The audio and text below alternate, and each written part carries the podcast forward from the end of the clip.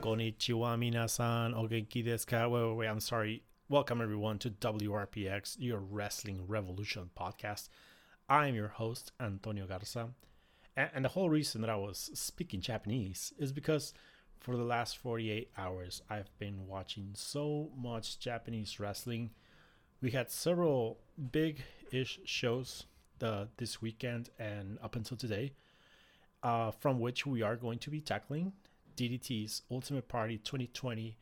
And we are later going to talk about a little bit about New Japan Pro Wrestling and Dragon Gate, but not as thorough as I would be able to to do it, you know, because that would take us a long, long time. But we did have DDT's um, big event uh, today, uh, 11.3, that is November the 3rd. Uh, DDT Ultimate Party 2020 taking place at Ota City Gymnasium in Tokyo, Japan. This was a show that was originally planned to be at the Super Saitama Arena, and it was it was gonna be uh, Tetsuya Endo defending the title against Kenny Omega, but we know that Kenny wasn't able to travel to Japan, and thus we had a different contender, being Daisuke Sasaki. But overall, this was a really really fun show. It was just wholesome fun. It had a happy ending, and it had pretty good wrestling, uh, both comedy and non-comedy uh, work rate.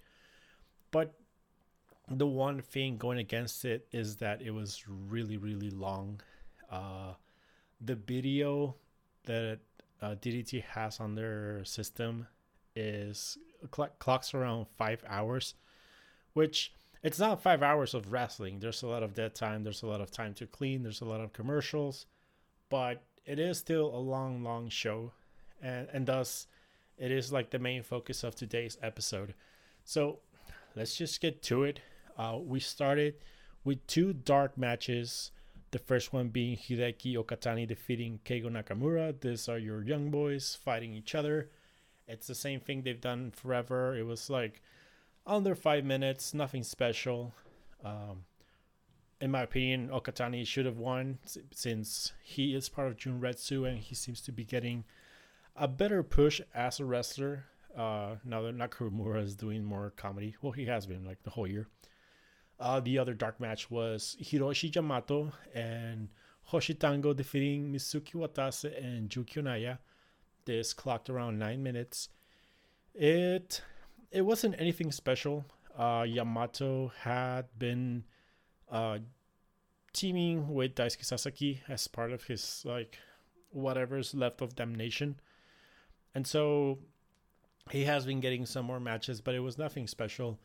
Hoshi Tango, if you don't know him, he's I don't know where he's from, but he is an old, really big man. I I, I think he's from Argentina but uh he he moves like 90s Abdullah the Butcher. Uh, so it it's good and it's bad in in that sense that sometimes you like it does it looks like he's having trouble moving, but then sometimes he his size looks good like for, shoulder tackles and stuff like that. But this was like a nothing match uh, again. Uh it was a win for Yamato over Watase who who is also part of Junretsu, but is still the guy who takes the falls for the most part all over the place. But anyway, we go into the actual show. Um, the opener was Mao, the return of Mao, going against Shunma Katsumata, who he defeated under eight minutes. Uh, Mao had an injury and thus was out, and so this was his return match.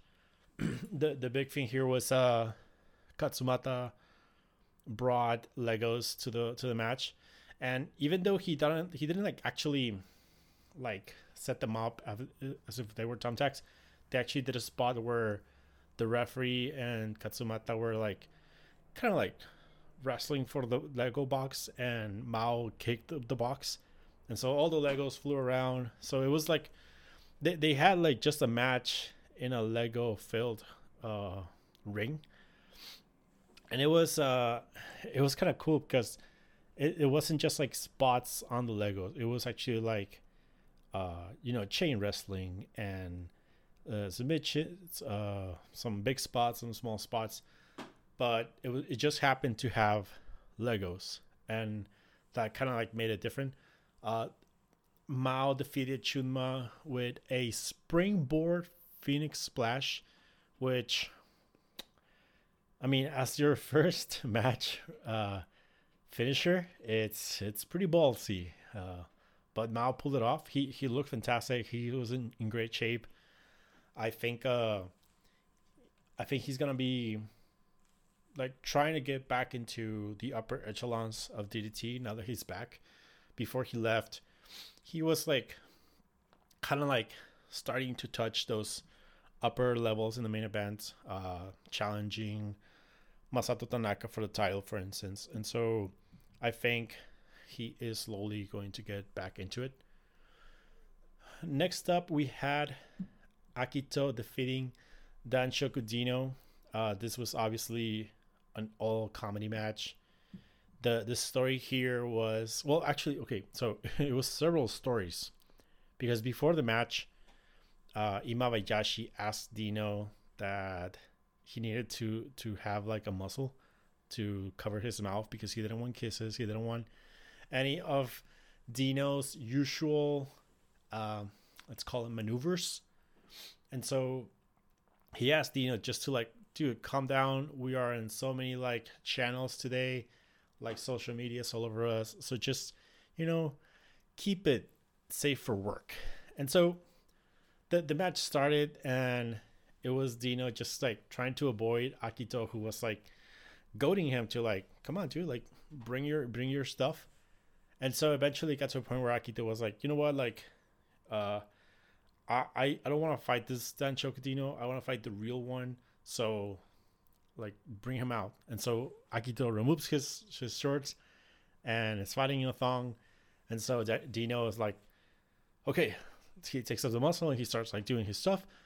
Later on, uh, there was like a little story that um, Dino was, I think he had diarrhea, and Akito had drank a lot of energy drinks before the match, and so they were both like hurrying to get to the restroom but it happened that Dino crapped himself, like he shit himself. But uh, I guess he was ready because he had a diaper, and so he removes his also like his trunks and he reveals a diaper. He hits a sting face. He almost submits Akito, but then Juki Lino uh, came came down and, and supported Akito and told him like, hey, don't don't don't give up, my friend. And so Akito locked in the Goliath bird eater and kissed Dino and won. So it was a lot of laughs. Um, if you're okay with this type of of wrestling with a lot of uh, penis jokes, I guess. Um, next up, we had a four way elimination six man tag team match. Uh, this was Eruption being uh, Kazusada Higuchi, Saki Akai, and Yukio Sakaguchi defeating Antonio Honda, Makoto Oishi, and Super Sasadango Machine, defeating uh, Dem Hearts, uh, in this case being El Lindaman, Mad Paulie, and Nobuhiro Shimatani, and defeating Disaster Box being Kazuki Hirata, Naomi Yoshimura, and Toru Owashi. So this was four trios. Uh, it was pretty much uh, they they didn't really say it, but it was pretty much a tornado attack rules because everyone just was all over the place. This was really really chaotic. Uh, in the first fall, uh, where Hirata eliminated uh, Damnation, we had a lot of spots because there was a spot where Super Sasadango Machine betrayed his team to join Damnation, and then later uh, return to to his team, uh, betraying Damnation. We had like a little like thing where Hirata was like kind of like distrusting Owashi because Owashi used him for a spot because he's like the luchador of the team, of the promotion. We had uh, Higuchi versus Yoshimura versus Mad Paulie, like three way hoss fight with them doing shoulder tackles and all that stuff. So it was a really, really packed first fall. But once the first fall came, there was just kind of like sliding easier. Uh, the second one was also Hirata getting the, the win over Honda to eliminate that team. And that came from like there was a spot where everyone got submissions on each other except Honda because it was like he was the uh, odd man out. And so he was sad and he was going to give up. He was going to like he's his usual like I give up give up give up uh, but instead he wanted to turn could tell his uh, Gon the Fox story first and that led to him poking everyone's eyes except Hirata who uh, got the roll up and defeated him. And so at this point you have Hirata getting roll up wins over Damnation and the team of Honda, Oishi, and Sasadango. And so the next one, it was uh, Hirata, Yoshimura, and Owashi, Disaster Box, versus Eruption, the match that we had at the road uh, to to Ultimate Party, you know, the one that we, we covered last week.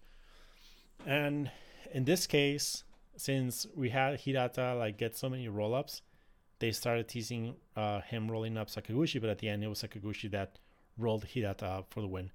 And so the the champions retain over every other trio. It was uh, the right thing to do.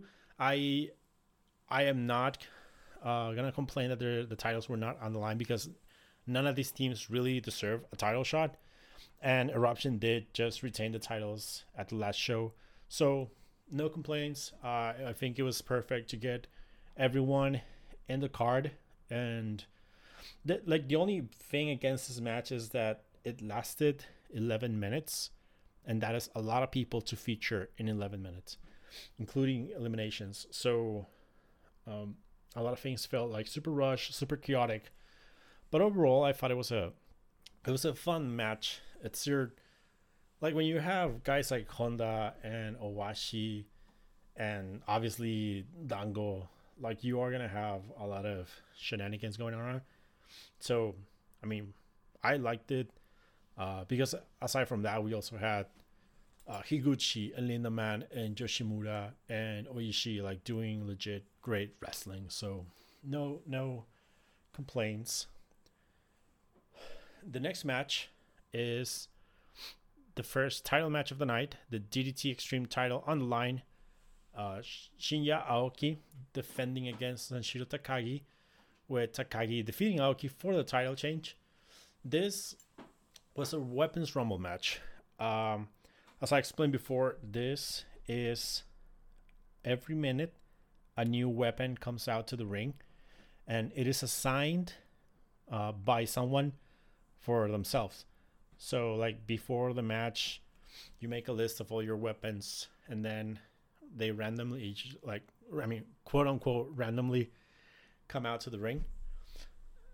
And so, uh, I was kind of disappointed in this match. I it was exactly what I was expecting, but at the same time, I kind of wished it was going to explore more things than what it did.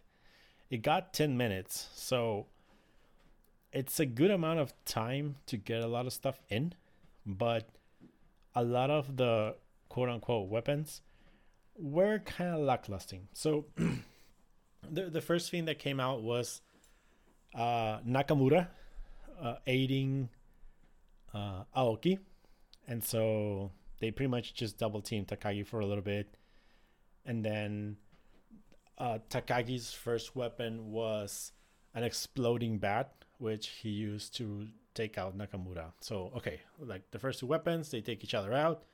Good. second thing, uh, second weapons were Makudo Naruto for Aoki and that is the Ronald McDonald um, pervert wrestler. And and so he like started just like pretty much dry humping Takagi for a while until Takagi's weapon came out and it was uh, Japanese MMA legend. Well, I mean, I, I personally don't know him, but he's an MMA legend in Japan, Hayato Sakurai. And the only thing he did is just like take out the Naruto. Like he didn't even do anything. He just like did like a some takedowns and then ran after Naruto. So that is two weapons each. They were both canceling each other out, and they were both, in my opinion, underwhelming. Uh, like doing Naruto was fun. I enjoyed that guy, but it's underwhelming to bring him out as a weapon and then just quickly take him out. And then we pretty much went into the end, and the next weapons that came out were uh, secrets. Uh, so like the first one was a secret of Danshoku and Sasadango talking about that one time that a Japanese celebrity went to the show and she was a big fan of Takagi. And so Takagi thought that he could take advantage of the situation and have sex with her, which he didn't. Uh, but that was like really big for Takagi to hide. And so the, the point of this is just to like break your opponent mentally so that you can get a roll up, which Takagi kicked out of. Then came uh, Takagi's next weapons, and one was Aoki's ex-wife, who implied that Aoki uh, taps out really quick, uh, and the other one was just like a random person that Aoki had DM'd on Instagram and had asked to meet up at a love hotel. So, uh, like the implication is that like Aoki likes to fuck. I mean, okay, whatever. But that was enough distraction for Shingo Takagi. I mean, Shingo Takagi. Oh my god, Sanshiro Takagi to roll him up and pin him for the for the title. And and so that was it. That was the match. It was, in my opinion, really underwhelming. I I don't mind the weapons chosen, but I think it was really underwhelming. I think this match would have been far better in a show where it could have gotten more than 10 minutes. Like, granted, it's Aoki versus Takagi. a lot of people may not want to see this guys like wrestle for a long time, but I don't know, like maybe explore different types of weapons so I don't know. Like we didn't really even see like Aoki do any MMA stuff or Sanshiro use any other weapon other than the bat. So I don't know. I think there was more to do with this match. Uh, after the match, Takagi said that he is going to put the title on the line against everyone, uh, wrestler or not, and that he's not going to be wrestling in the ring. He's going to be wrestling on the streets and that his matches will be on YouTube. So, I mean, good. Uh, before he left, uh, Shunma Katsumata did attack him from behind with a chair and pretty much made his intentions clear that he's going to chase the Extreme title. So, uh, like I said, I, I expected more of this match, but for what it was, it was okay. Just okay. And now the real real card starts. this is when we are done with most of the comedy and DDT goes into the work rate. And so the first match that we had was the, in my opinion, for myself, uh, dream match of Harashima and Naomichi Marufuji versus CIMA and Soma Takao. This, like last week when we talked about uh, the Road to DDT's Ultimate Party, we talked about how CIMA and Soma Takao have a past where Soma sees CIMA as a hero. He has been chasing him all of his career. And so it was a big thing for him. So at this match, it was really hard for me to see Soma as anything else than a super baby face. So I was completely rooting for him, and and the match they worked was exactly for that. Even if you, in the other team you have Harashima, like the baby face of baby faces in DDT, like Soma was the babyface. And so what happened here was that Soma was the babyface in Pearl. Uh, CIMA and Marufuji did some stuff together. It. I was hoping for more between them, but I also understand uh, that they don't have a lot of time to to do it. Uh, this match also went about 12, 13 minutes. So it's it, it set up something in my opinion between Marufuji and CIMA. I think they're going to be coming back for more DDT uh, because it did seem like they want to do more stuff. But other than that, it was just Soma uh, as a babyface in Pearl. Um, CIMA had the hot tag, but then at the end, it was mostly Takao versus Harashima until Takao won uh, the match, and and and that was it. You know, it was a clean win for him. It was just uh, like a happy ending for for Soma and for the fans. Uh, it's crazy to believe that Harashima, Marufuji, and CIMA are all like in their 40s and they're still having like fantastic wrestling. Um, and like I said, like I think CIMA and Marufuji are going to be like not only sticking around, but I think they want to do something together. And we'll see what happens. After the match, CIMA uh, put Soma over like big time. And since they had like new gear that they made, uh, like matching gear, they kind of agreed to to do more tag team stuff. And CIMA is part of Damn Hearts, so it's not like it's not like a weird pairing or anything. Like they are part of the same stable. They just like CIMA's not always here. So I mean, I'm hopeful to see what they do together. Um, I don't want them to chase the tag titles right now, but I wouldn't be surprised if they do. We'll, we'll see where they go. Because, like I said, like I don't think CIMA is gonna be a regular in DDT right now. Yeah, CIMA is like a journeyman. He goes all over the place. Anyway, the next match we had was the DDT Universal Championship match between Chris Brooks, the champion, and Yuki Ueno, with Ueno defeating Chris Brooks in about 15 minutes. Um, this was a good match. Uh, one of the better Brooks uh, Brooks matches that I've seen, and it was like a standard Ueno match. I- I've seen better Ueno matches, but this was pretty decent. Mm, the story here was that Ueno had his shoulder injured from the Korakuen Hall show um, where Brooks attacked him and backstage. And so the most of the match was just Brooks targeting that shoulder. Like he did a really good job at targeting the shoulder. And when sold it perfectly, like he had to fight with his other arm or just rely on kicks, which he did. And so like the the whole match was pretty much that. Just um, Brooks working over Ueno's shoulder and Ueno making a comeback and then defeating Brooks. No complaints there.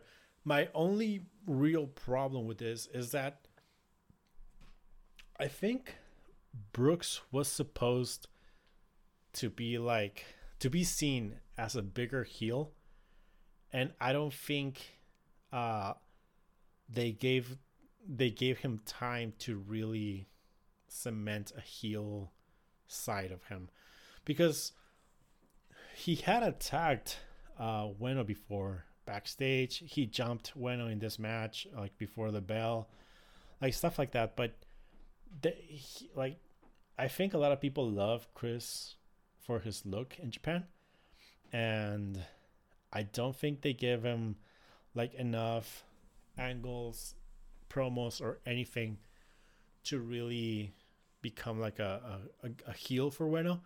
And so a lot of the drama, like it, I I felt that the drama wasn't there. Um, it felt more like like to me it was more like two just baby faces fighting for a title and one of them seems to be hurt on the shoulder and the other one just took advantage like and that's it like i i didn't feel that there was like any heel tactics going on and so i i liked the match for the wrestling but I didn't really feel anything for Ueno. Like it didn't feel like a big win for Ueno, even though it is in a way. Um, but I mean, we'll see. Like after the match, um, the whole disaster box stable came out to celebrate with him. He told him that he is going to be leaving disaster box uh, because he wants to be his own man. Uh, as we know from the conference, the press conference last week, Nautilus right now is technically broken up because Naomi Yoshimura is going to have surgery, so he's going to be out for a long time. So it just makes sense uh, for Ueno to try and become like his own man right now.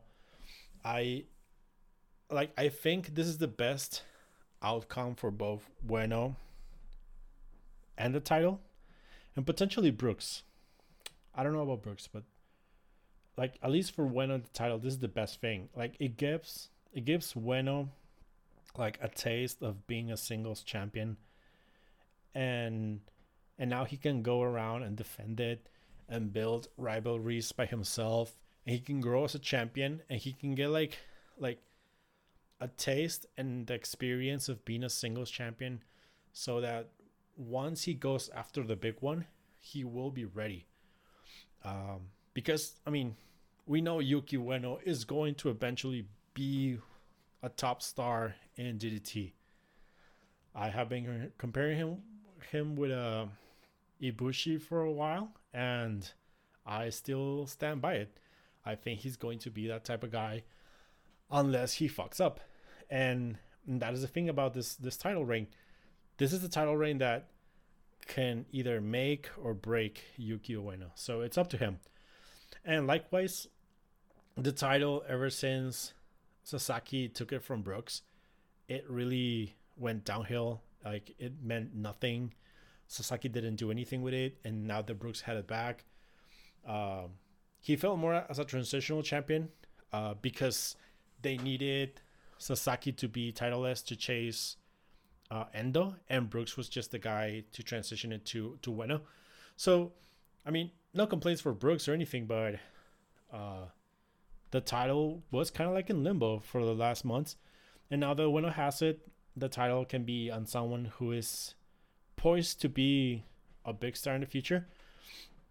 And so, let, let, like, hopefully, both winning the title can use each other to grow together and and become a, big thing.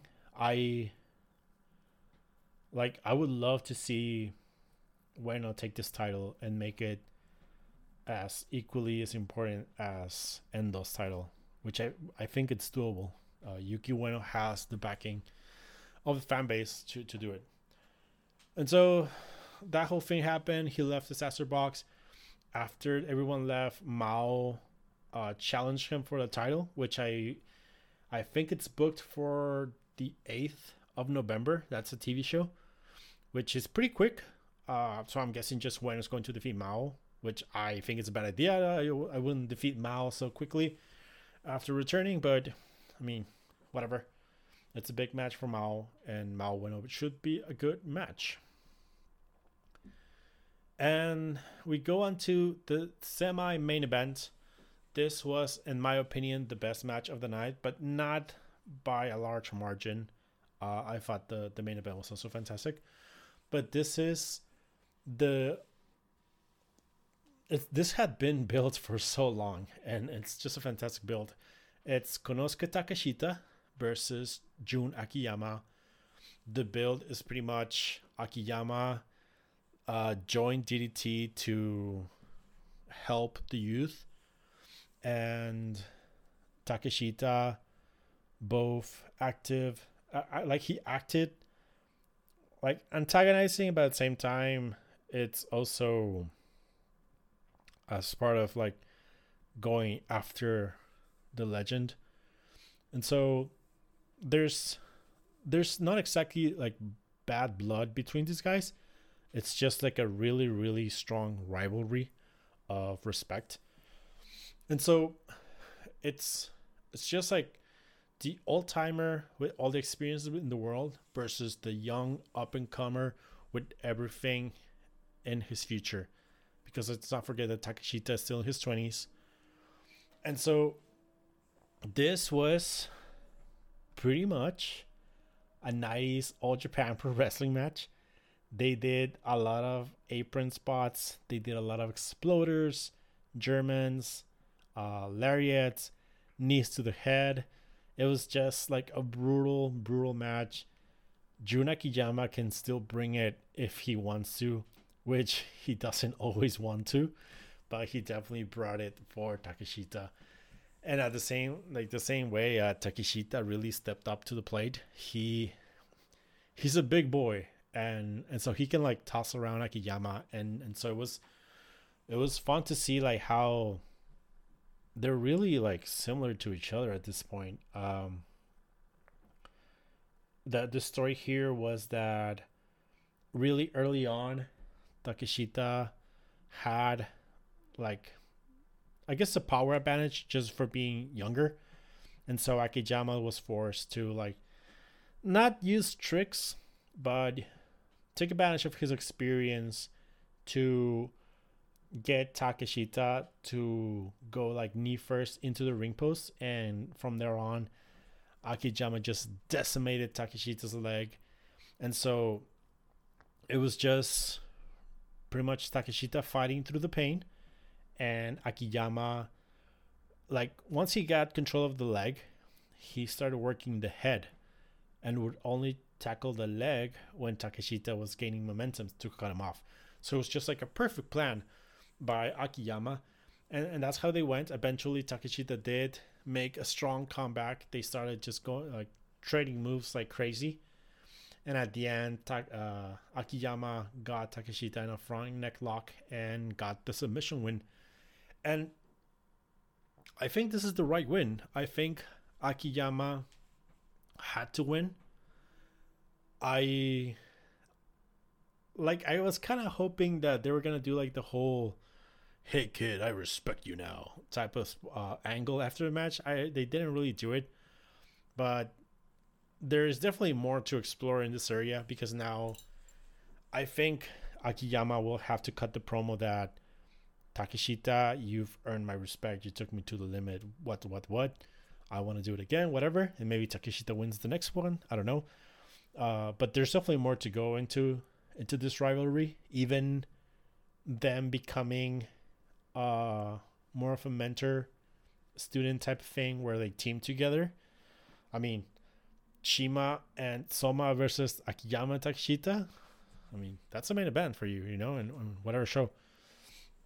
So uh, we'll see where it goes. But overall, this was just a fantastic match. Two great wrestlers going at each other. And like, this is one that I'll say go out of your way to watch. Akiyama versus Takeshita at DDT Ultimate Party.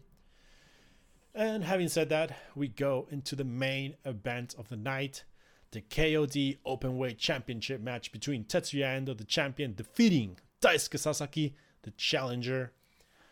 This this is a match that coming in, I wasn't really sure what to expect because Sasaki is a guy that uh he doesn't like always go all out in his wrestling. Sometimes he's like completely like meh. But this this time he really he had his working shootouts on and he he really really uh kept up with Endo. Endo is a fantastic wrestler. He can pull out good matches out of a lot of people. But it takes two to tango and Sasaki was definitely like willing to tango. The the story of the match uh there was two like aspects of it. First off, Endo had his leg hurt really early on, and so that was just like the target for Sasaki to focus on. But at the same time, there was this story about uh, Damnation attacking uh, Sasaki at every chance they got until they got to the point where Endo was like, okay, you guys, this is a one on one match. I don't want you interfering. And even though Endo was the one like asking for for this to be clean, uh Sasaki was the one taking advantage and cheating and and finding those soft loads. So even like at the spot where Endo told Damnation to like, hey guys, like fuck off. Like this is a one on one. Sasaki used that distraction to to jump Endo and clip his knee his knee. And so you had this uh this dynamic where Endo was the one trying to do things correctly, even though he was the one that had like uh like everything going for him to like use the weapons and, and use the interference. And so at the end um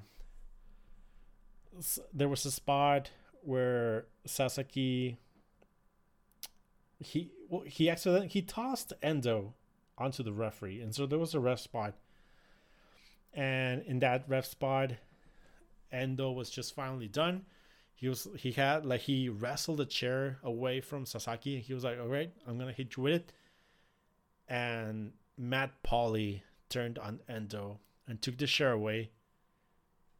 And and even then, with all that distraction and Sasaki breaking the chair on Endo's head, he couldn't get a visual uh, submission or a pin on Endo. Like he just couldn't. And so it was just after that like a matter of Endo recovering and and winning.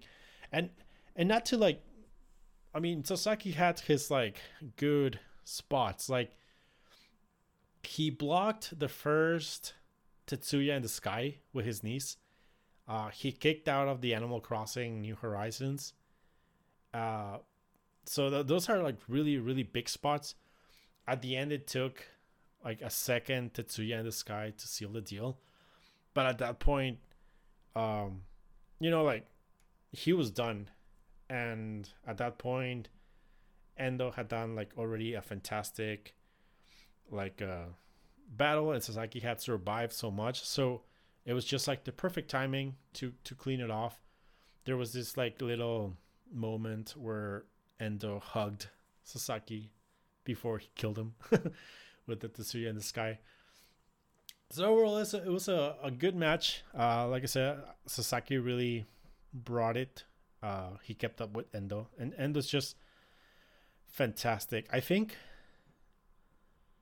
like, he doesn't wrestle as much in big matches, but Endo is definitely like on like up there when it comes to like best wrestlers of the year.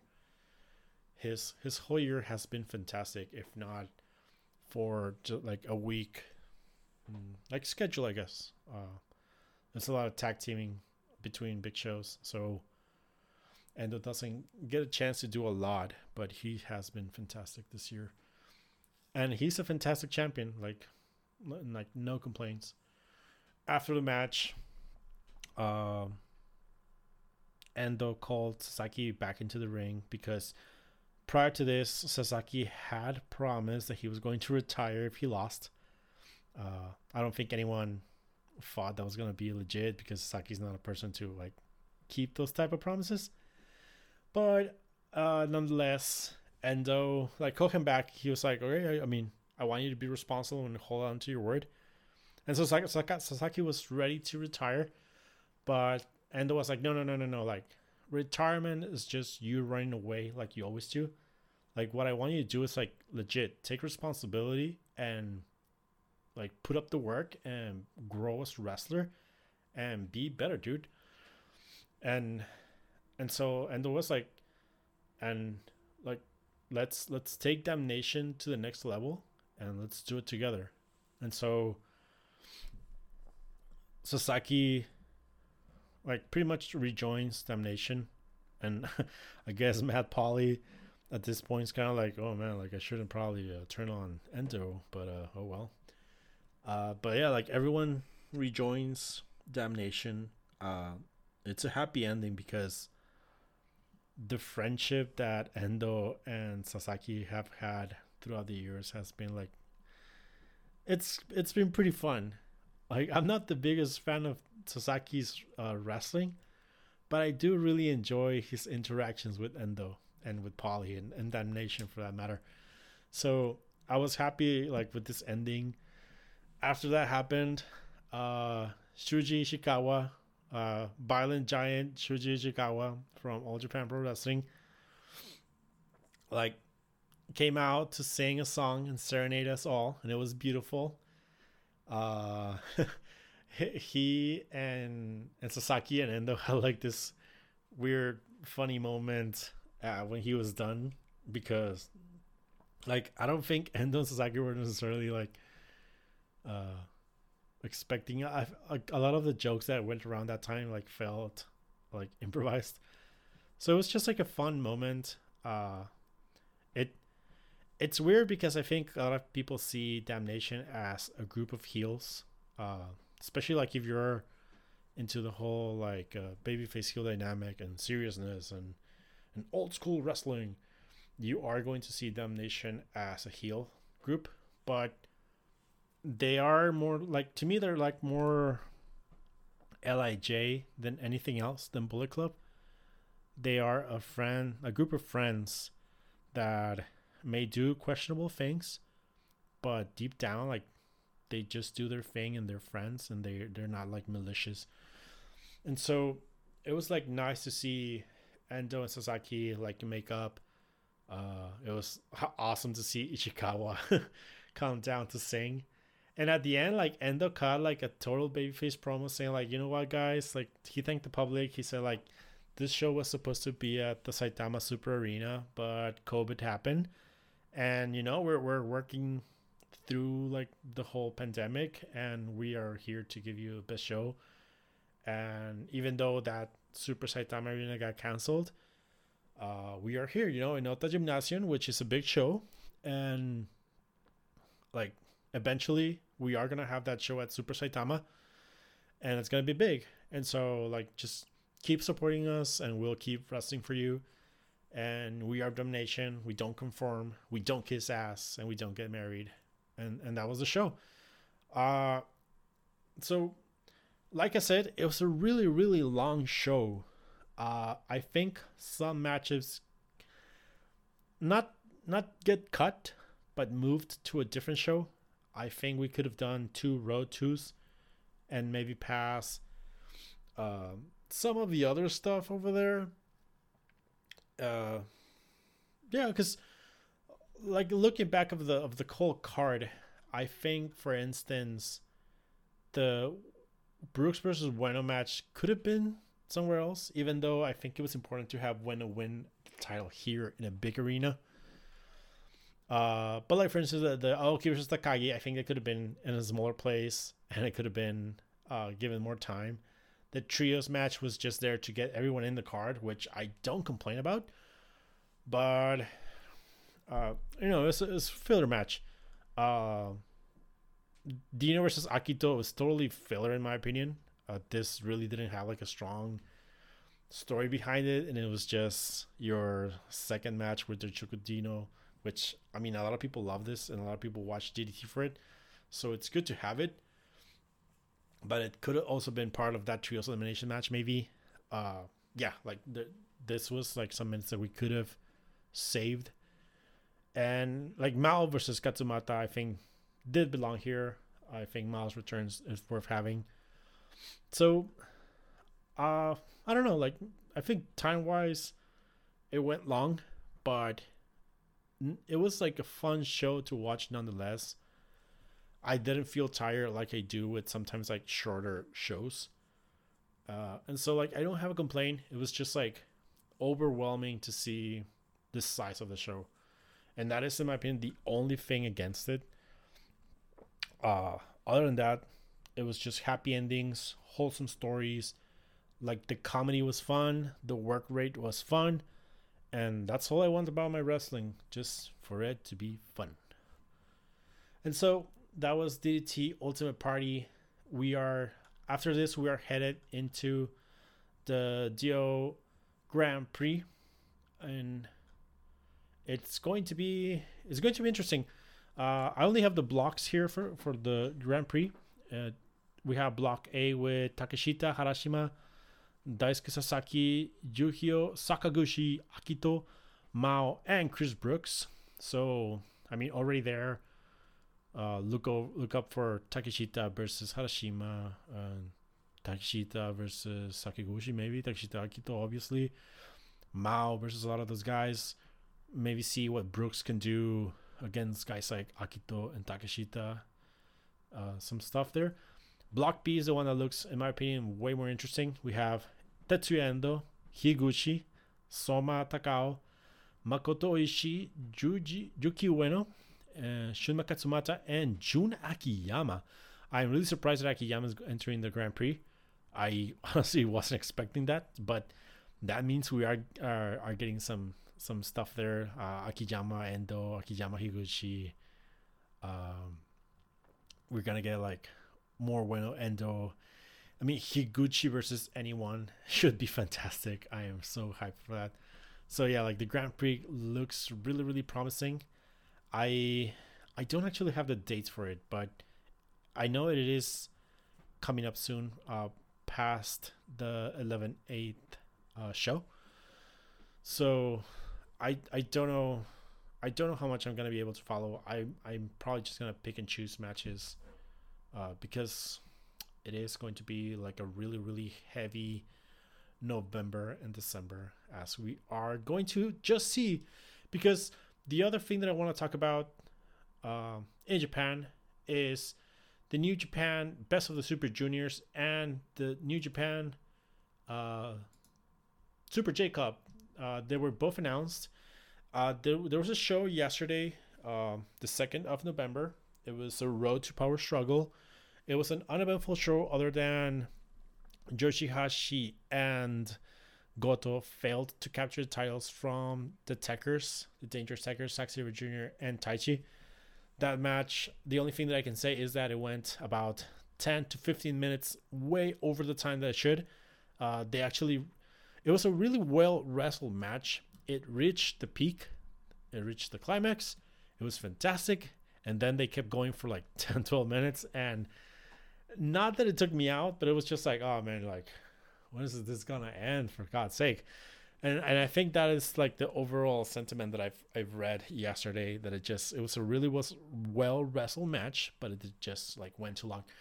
But the rest of the show was uneventful. That's why I didn't really think it was worth covering. However, they did announce the participants for the best of the Super Junior and the Super J Cup that are starting pretty pretty soon.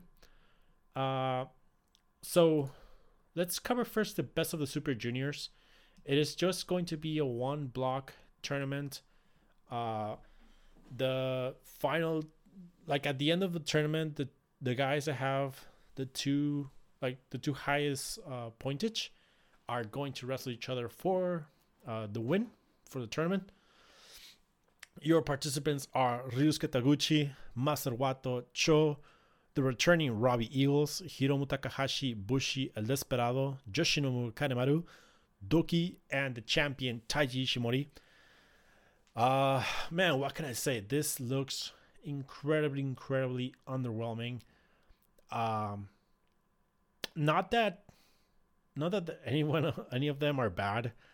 I think we are just we've been spoiled with best of the super juniors in the last almost like 10 years because they bring a lot of foreigners you know like they they always bring like uh Dragon Lee, Titan, uh they used to bring like Mascara Dorada. Uh there there's like no Americans either. Like there's no like Ring of Honors, there's no like obviously there's no Marty Scurll, there's no they were gonna bring TJP for this one and he's not here, there's no ACH. And so it does feel like we are going to be watching the matches that be, we've been watching all year and that is kind of underwhelming. Uh, but nonetheless, there there may be some really really good stuff coming out. I think uh, this is one tournament to look out for main events, and and see those like the interesting pair ups. Like Douki is gonna have to fight two of his uh, stablemates. We're going to get like Takahashi versus Bushi uh, we're going to get uh, Master Wato is going to have to go against everyone, and it's going to really showcase to see if like what his actual level is. So because we're gonna get Wato versus Sho versus Takahashi versus Desperado versus Ishimori versus Taguchi, and they're all gonna have to like, and he's like gonna have to like step up to the plate to fight those guys. Uh, it's interesting that Robbie Eagles is back. We know that Robbie Eagles was brought in by Osprey, so don't be surprised if Robbie Eagles joins the Empire. Uh, he might as well, because he feels really like he feels weird in chaos without Osprey, unless uh, Nicholls comes back. And I really, really hope that Nicholls doesn't come back. I have never enjoyed Nicholls ever since he left uh, TMDK. Uh, so let's see what Robbie Eagles does. Uh, other than that, I mean, I'm hoping that maybe Bushi and Desperado can have one of those like super good matches that they used to have when they like go after each other's masks. But that's about it. Like it's it's underwhelming. I was considering watching the best of the Super Juniors and skipping the tag league, but now I I may end up skipping a lot of the best Super Juniors too because it doesn't look promising. Like I said, this is it seems to be like a show to hunt for the the gems. And and the other tournament that was announced, this is a single elimination tournament. This is in the US and it is the Super J Cup so the Super J Cup, it's originally like an idea of all promotions sending their best junior wrestler to represent them. And they kind of did that. I, I really like that aspect of this tournament. Uh, so the participants for this uh, this year's tournament is TJP, not representing Impact. He is coming in as an independent, I guess. ACH, Lio Rush, uh, his debut. Um, also not representing anything, nor ACH.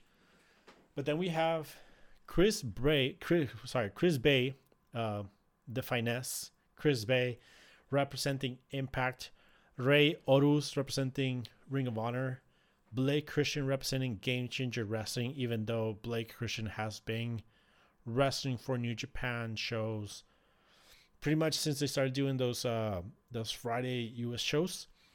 So like Blake has been he's been getting like really really good uh I guess reviews uh from from his matches there. Not necessarily the game changer matches. The game changer wrestling matches of Blake Christian tend to be just like your spot monkey matches against the Rascals and all those guys. So I mean a lot of people love that shit. Uh especially for a super like like a junior heavyweight type of tournament. So I think he'll he'll be okay. Uh, Clark Connors representing the LA Dojo, and I don't know, like something really, really like tickles me to see that like Clark Connors and Karl Frederick coming together, and Fredericks now like he's he's being prepared as a heavyweight, and Clark Connors is as a junior, and so I don't know, I, I find it funny, but like good for Clark Connors. And finally, representing the Bullet Club, uh, the former, well, I guess current champion of the Super J Cup, uh, El Fantasmo. He is going to look to to make it back to back. I'm kind of surprised that El Fantasmo came to the Super J Cup and not the best of the Super Juniors.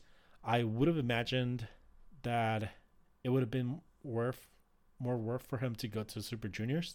Uh, mainly because why would you want to come to the US? but I guess they do want to have the previous winner representing. Uh, unfortunately, we we don't have like Ospreys and Dragon Lees and uh, Amazing Reds this year. So, I mean, unfortunately, but at the same time, we have Chris Bey, we have Lio Rush, and we have Rey Horus and TJP, who are all just fantastic, fantastic wrestlers. And so that is the Super J Cup. This one just takes place on one day, so it's gonna be far easier to to watch.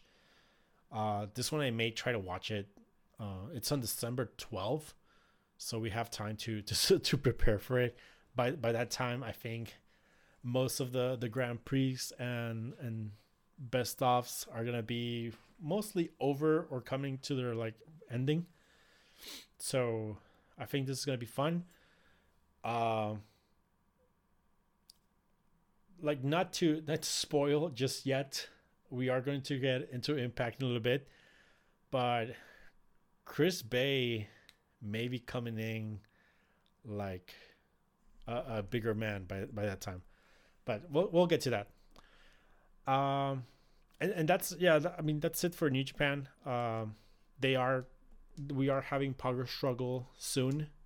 Uh, the only change in that is that the Yano versus Sabre match now has a stipulation. It's going to be a no uh, corner pad match, which, I mean, whatever. it, it's really insignificant in my opinion, but I mean, just just do whatever you want.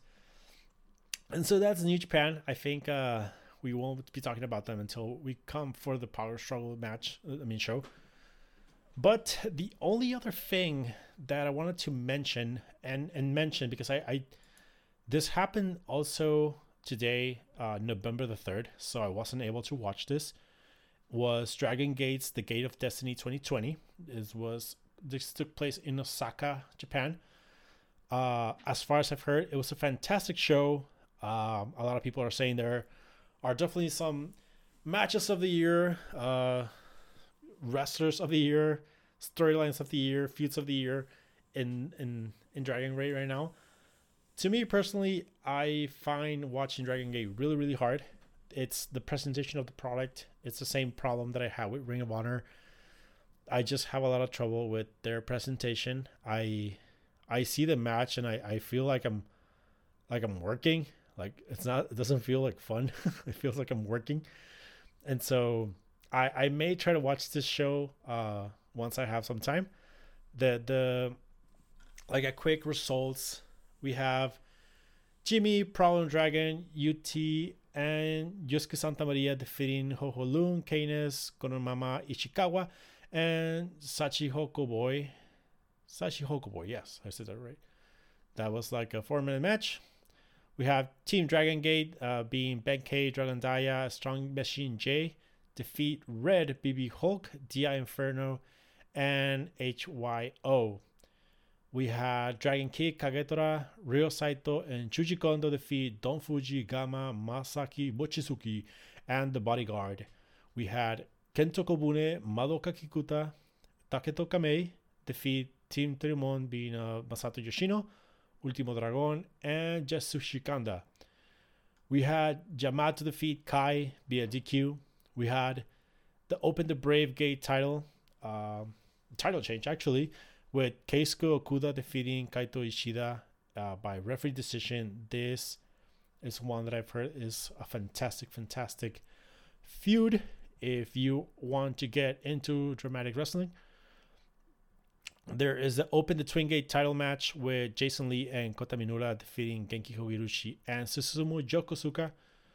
We had the Open the Triangle Gate title match. I do believe this were vacant and Kazuma Sakamoto, Kento Kobune, and Takashi Yoshida defeated Naruki Doi, Punch Tominaga, and Ryotsu Shimizu to win the titles. And in your main event, the Open the Dream Gate title match with the champion Eita defeating Kzy uh, to retain the title, obviously. And and so I I can't exactly tell you if, if this was good or bad. I can tell you that I've heard it was fantastic, so worth watching if you are into Dragon Gate style of wrestling. I may try to catch some of these matches uh, since next week does seem to be like slightly slow, even though we do have the Tokyo Joshi Pro Wrestling uh, Wrestle Princess show coming up, and that is a big show too. But that does it for today when it comes to Japanese wrestling. Like I said, it was a lot, a lot of hours of Japanese wrestling. I couldn't even watch the two big shows today because we do have our Impact Traffic Report. Welcome, everyone, to Impact Wrestling. November the 3rd episode of Impact Wrestling. So last week we ended with the big, big cliffhanger of Johnny Bravo getting shot with uh, after the wedding with Rosemary, and so I I, I really dreaded that that was gonna be like the direction of the whole show, but it actually wasn't. Uh, I was really happy about that. Uh, I do have to mention that they opened the show with a, a recap of the last like maybe two months or or maybe just one, but like definitely several several shows worth of uh, segments where Johnny Bravo had been a prick to everyone backstage, thus giving reasons to a lot of people to take him out. And it's it's something that obviously no one saw coming when those things were happening. But now that we see them, it's like, huh, perfect. It makes perfect sense. And unfortunately, this is going to be like your Wrestle House of the season. This is going to be all comedy. Like the first thing that happened was that Tommy Dreamer dressed himself as Sherlock Holmes and he's launching an investigation. So we know it's going to be just shenanigans, but I just hope that at the end, it at least the shenanigans make sense. Uh, because like a lot of things in Wrestle House ended up making sense towards the Rosemary Bravo and storyline. And so if this makes sense, I will be okay with it. I will just go through it with all my strength because Tommy Dreamer is a terrible comedian. But we'll see where it goes. But anyway, the actual show it opened up with the title defense of Su Yung against Deonna Purrazzo. Uh like at the end of this match, I just felt one thing.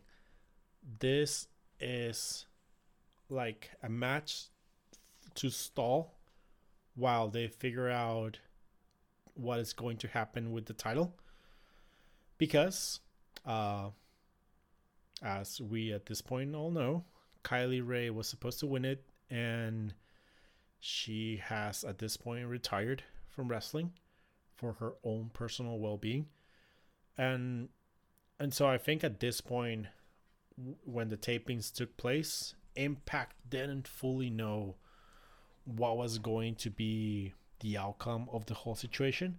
And so I get the impression that Su Yung versus Deonna was is like is being kept afloat, but not necessarily uh, written down on the book. So th- this match felt like let's just get this done right now. Uh, let's get something for turning point that is happening in 11 days uh, on Impact Plus, and and we'll work from there like on. Uh, so this just felt like that. Like it's it was a match. They set up uh, Su Yung uh, lost by DQ when she accidentally hit Deonna with a chair that they were like wrestling with. And that was it like the match was i don't know like I, I clocked about five minutes. It was really really nothing. But it was just to like get like keep these wrestlers doing something uh until they can figure out what's gonna happen. So like no complaints in that sense. Um it was similar to last week's uh eric young versus Swann match where they just seemed to get like they wanted to get the rematch clause out of the way and so this felt similar. Uh, but this one will have a repercussion later on because uh, Su Yung and Deonna Purrazzo are going to be wrestling for the title again with uh, no disqualification stipulation at Turning Point. So uh, that's a, a good direction, I guess, for now for for these two wrestlers until until they can figure out what the story is going to be with Su Yung and Susie and Deonna and everything going around. So it's good. So far, so good. um, we had like a skit with Reith and, and he Reith. That, that's gonna be the tag team name. Heath and Rhino uh, getting ready to sign Heath's contract with Impact, but as we know, Heath is hurt, uh, like shoot hurt and so they're playing it off as a new excuse for D'Amore to not want to sign him just yet. Like he's ready to give Heath everything that he wants, but he doesn't want to sign someone that's injured and that won't be able to wrestle. Uh, which makes I mean, perfect sense in my opinion. Uh, like business wise. Uh, so this time around, it was Heath like walk, pretty much walking away from signing because D'Amore was like, "Dude, like we'll help you, we'll we'll help you like re- re- rehab and everything. Just like come, like tell us the truth." And he was like, "No, no, no, I'm good, I'm good, and, and screw off." And so, unfortunately, we do have more Heath not being signed storyline coming. Like, damn that injury for more reasons than like the actual injury. Uh, but I guess it's something that we're gonna have to see way more. Um, so buckle up, kids. Uh, after after that skit, like we had Barrister R.D. Evans come in, and that's when we got the announcement of Purrazzo versus Su Yung in an anything goes match. So, you know, like I said, uh, everything so far like there is being pro- progressed in a way. So it's all good. Um, we had Chris Bey defeat Trey Miguel. So th- these two guys at this point, I really don't know what's gonna happen to them. Uh Chris Bey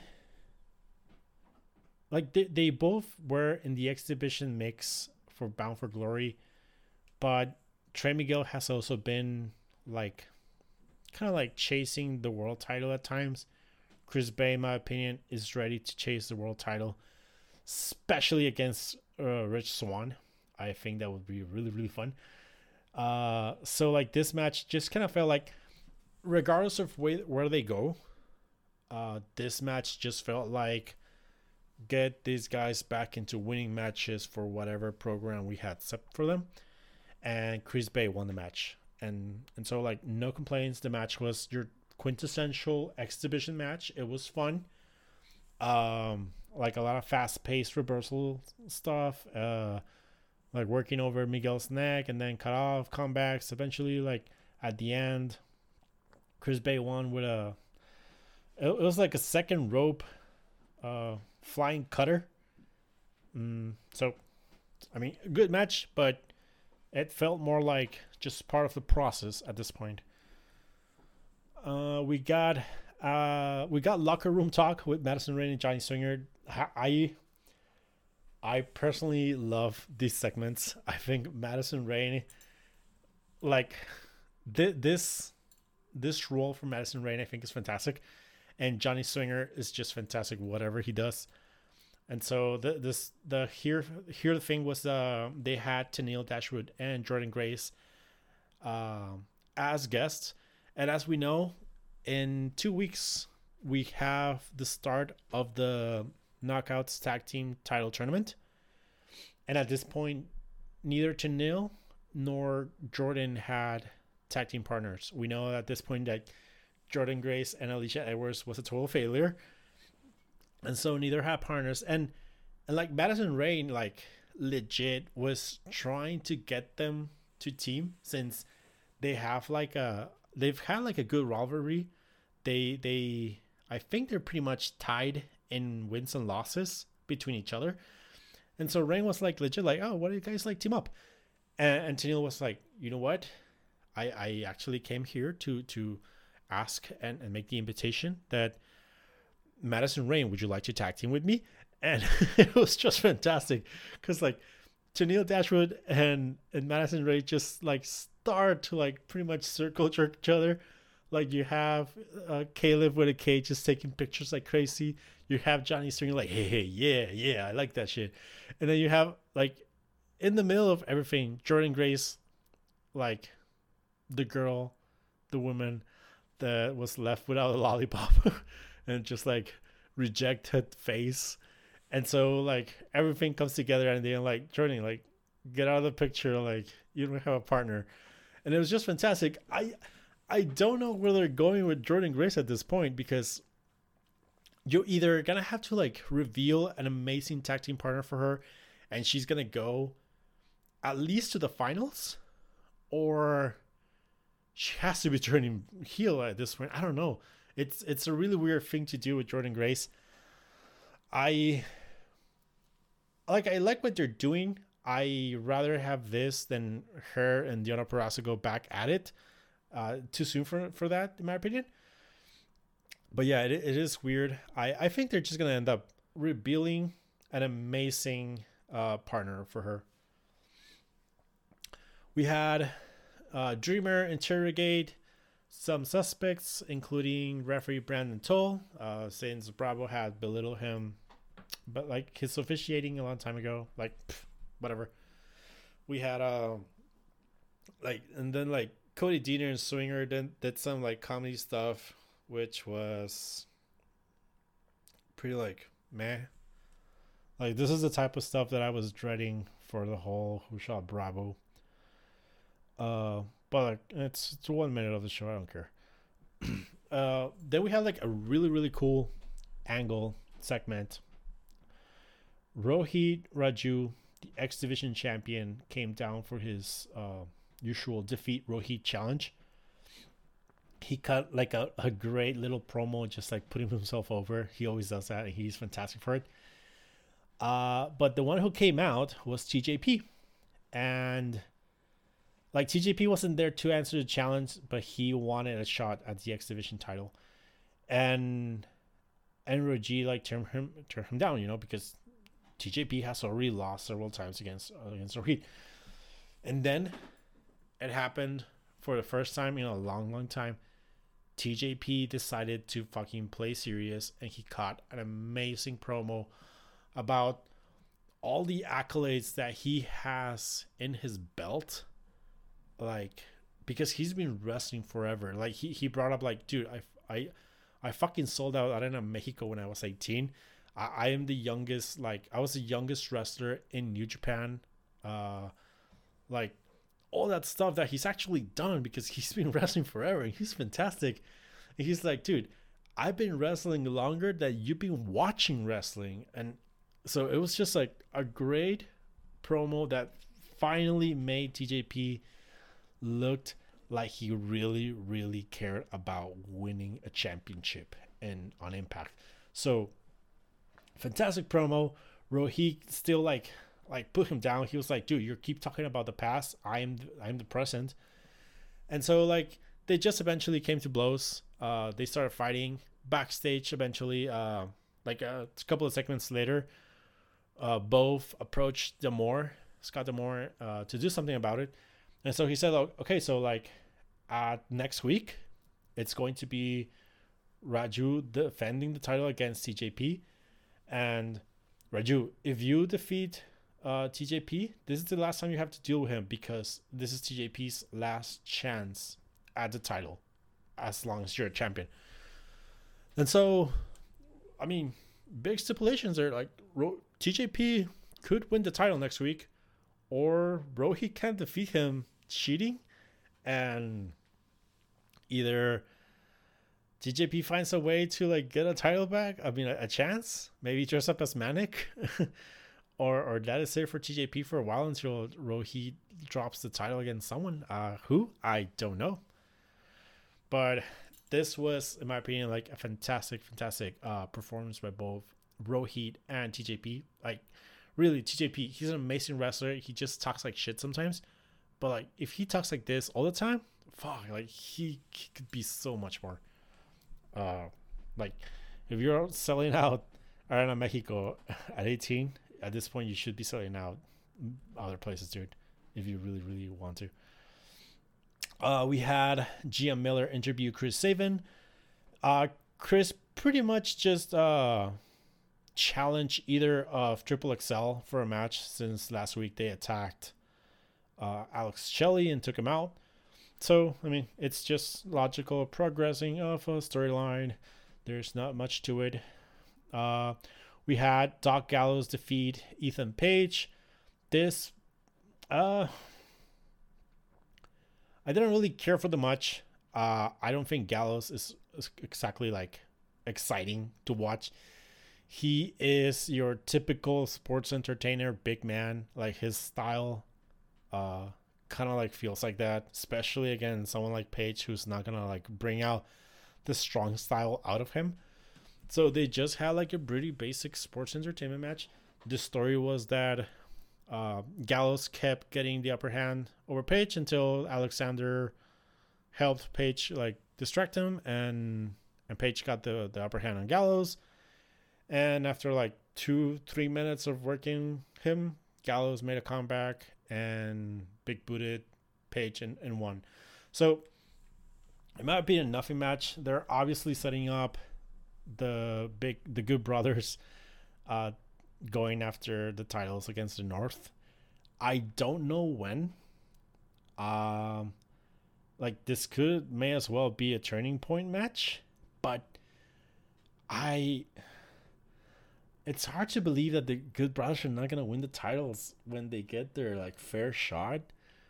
And like the pay-per-view is way, way far in the future and turning point is way, way close.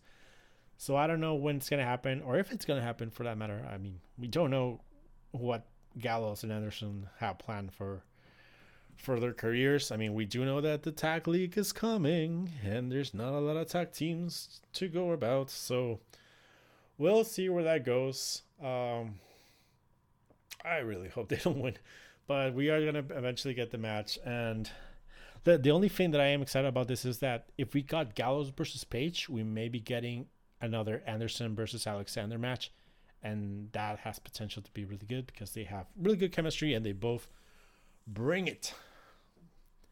But moving on, we had Gia Miller interview Swoggle. Okay, so this is a nothing interview. It, it it was just for like Brian Myers to antagonize Swoggle, like just being a total dick. But the one thing about this, Swoggle can talk. I don't know why, after being on Impact WWE uh, and whatever other promotion he's been on, he has never been given the microphone to be a manager.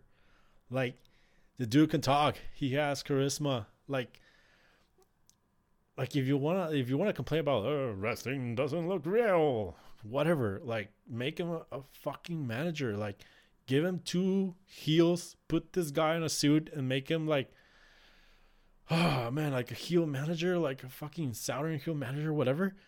Man, there is money to make if you allow Swoggle to talk. He doesn't need to wrestle. He just needs to talk.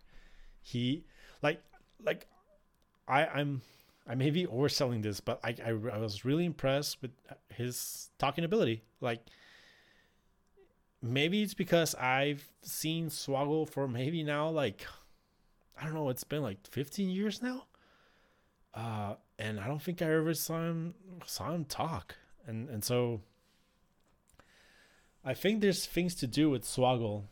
Uh he doesn't have to be a joke and he doesn't have to be seen as a side like a sideshow freak. He he can do something and I think it's worth exploring.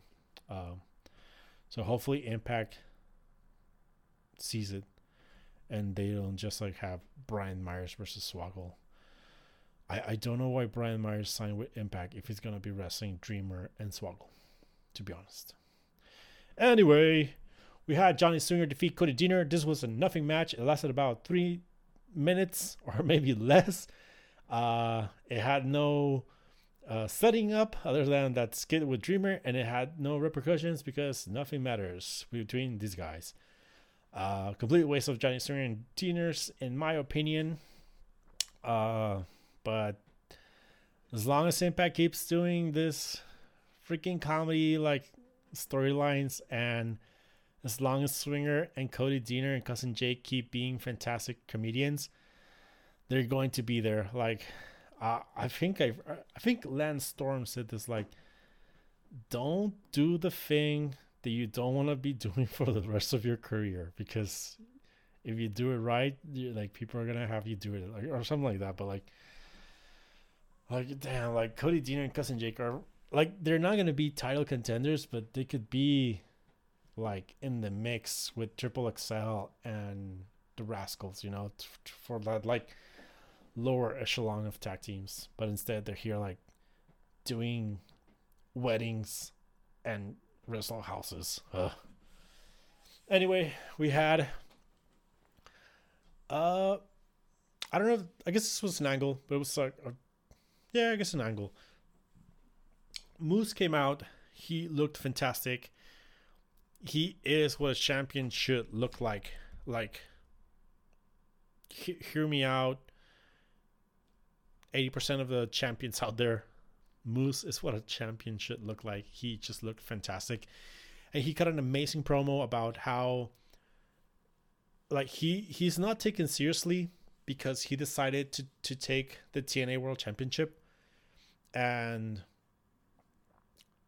and so like everyone sees as oh man he, he took a, a, a title from the trash but no one is paying attention that for the last year moose has been destroying people left and right.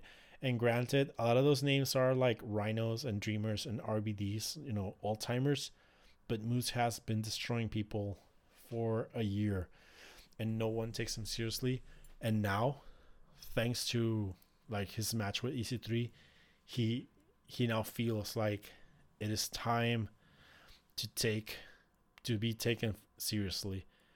And so he he he told Rich Swann like I'm coming for you pretty much.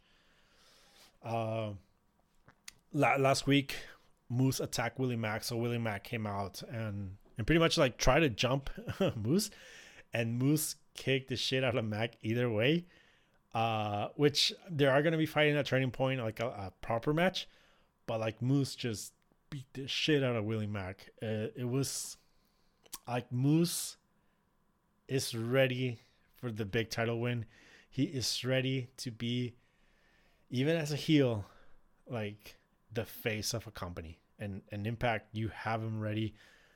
I like it it's gonna be sad for Swann to lose the title at the big at the first pay per view, but I think uh Moose has to win the title of Hard to Kill, in my opinion. Yes, like it's time for Moose to take over.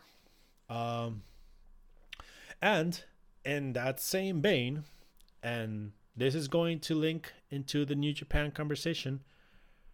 Swann was in his locker room and who else would come in but Chris Bey? And he was like, hey, man, congratulations. How about you and I wrestle for the title? And, and Swann's like, I mean, you cannot just come and ask. You need to earn title shots, dude. And and before like Bey could make uh, an argument, Eddie was interrupted because Eddie and Swann had a match, and so Bey wasn't able to really make an argument. But but he's there. And we now know that Chris Bey has his eyes on the World Championship. And I couldn't be happier. In my opinion, Chris Bey is one of the best up and coming wrestlers in the business right now. Um, so I would be just fantastically happy if he gets into chasing the world championship. Like he doesn't need to win it but but chase it and become a main eventer like Ace Austin did in the last months, you know? Something like that. Just we are ready for the financer to be a main uh, like a main event guy. And, and that's where I was talking about with New Japan. By the time New Japan uh, has a Super J-Cup, we may be seeing Chris Bey come in as an Impact main eventer, and we also may see TJP come in as the X Division champion, like those two guys may come to December 12th to the Super J-Cup as bigger deals in their companies that they would be representing. So, like let's let's look out for for both of these guys and, and see what Impact does with them. Impact is promoting Chris Bey as representing uh, the promotion at the Super J-Cup, so we know they are aware of making sure that that Chris Bey looks legit out there. Uh, we had Dreamer narrowed down his suspects to 10 people. Uh, it was Swinger, Havok, Brandon Tolle, the referee, Cody Deaner, Hernandez, Fallah Bahh, Larry D, James Mitchell, Rosemary, and Taya. Obviously, it was so comedy, but it is a setup to whatever program is going to be.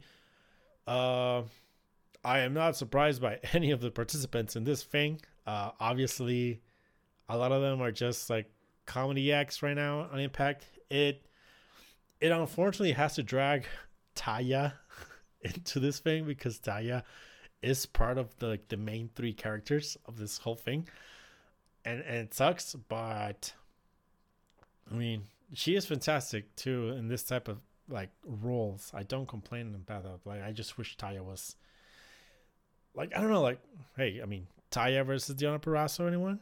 Come on.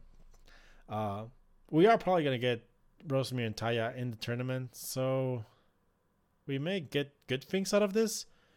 But overall, that is going to be the, I guess, 11 characters in this whole fucking Johnny Bravo storyline.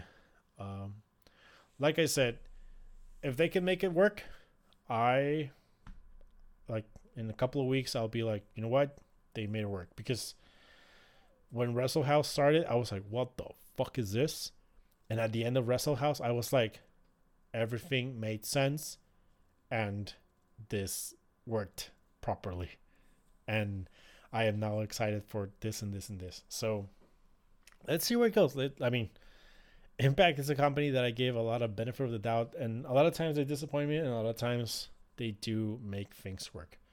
That is the magic of being able to uh, tape a lot of shows in advance. Like things just tend to make work, uh, to make sense. Anyway, uh, we had the main event. It was Eric Young and Sami Callihan defeating Rich Swann and Eddie Edwards. This was your basic uh, tag team match. Uh, the bad guys cut off Eddie Edwards. They worked on him. Rich Swann had the uh, the hot tag, and at the end it was just like everyone all over the place, chaotic wrestling. Um, there was this cool spot where Eric Young and Callihan, they both they're like both their finishers are pile drivers, so they both went for the pile driver. But Swann and Edwards reversed into a sharpshooter and a single Boston Crab, um, respectively. And then so you have like Eric Young and Callihan like stopping each other from tapping out. So it was like a cool spot.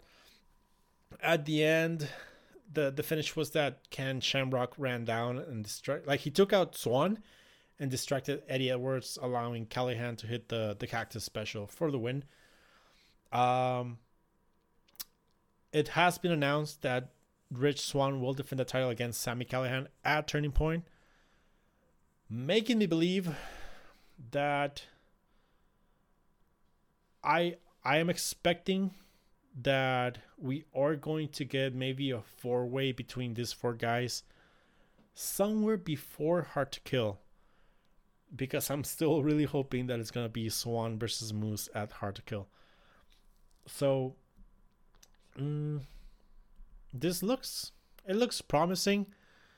Uh, like I thought they were gonna have to like I thought they were gonna do like the whole like battle of egos between Eric Young and Callihan, but they actually worked pretty well together and like at the end of the show they were like fist bumping and everything. Like I, these are two guys have really similar paths or careers in the last couple of years.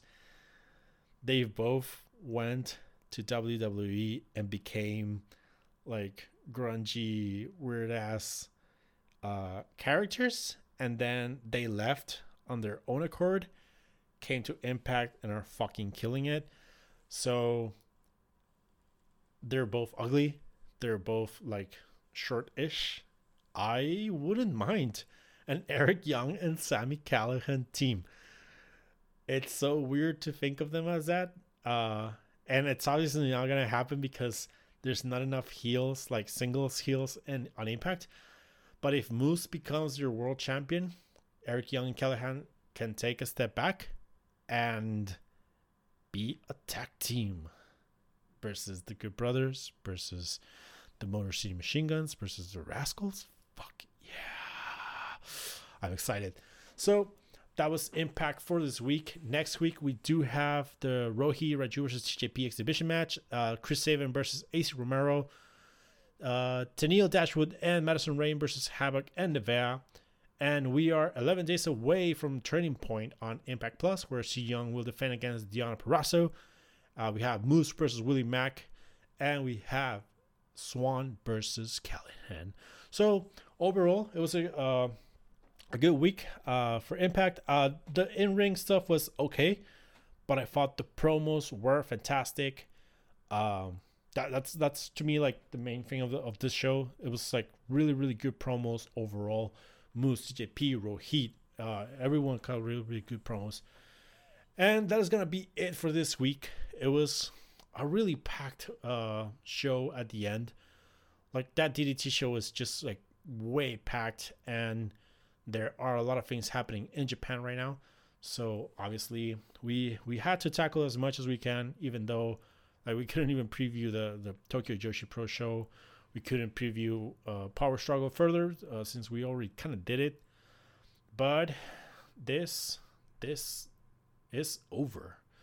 Uh, like always, follow the podcast on Spotify, iTunes, uh, leave a review, leave a like, whatever the system allows. Everything helps. Uh, follow us on DW Revolution on Twitter, where we are going to be antagonizing all timers with white privilege. And go to thewrestlingrevolution.com if you want to read a full descriptive review of the DDT Ultimate Party and for that matter, go to Figure4W Online, where I write the weekly Impact Wrestling Report, where you can also read a more detailed description of everything that happened in the show. Uh, but that is it for today. And I will go back to talking Japanese because I, I do want to get to watch that Dragon Gate. So, sayonara, mata raishu, uh, gomenazai. Laters. Well, that's about it. Son of a gun, we've enjoyed it. Looking forward to next week. I guess we'll have to wait a week before we get to it, but we'll be right back again. For Corey Maclin, Dave Brown, Lance Russell saying bye-bye, everybody.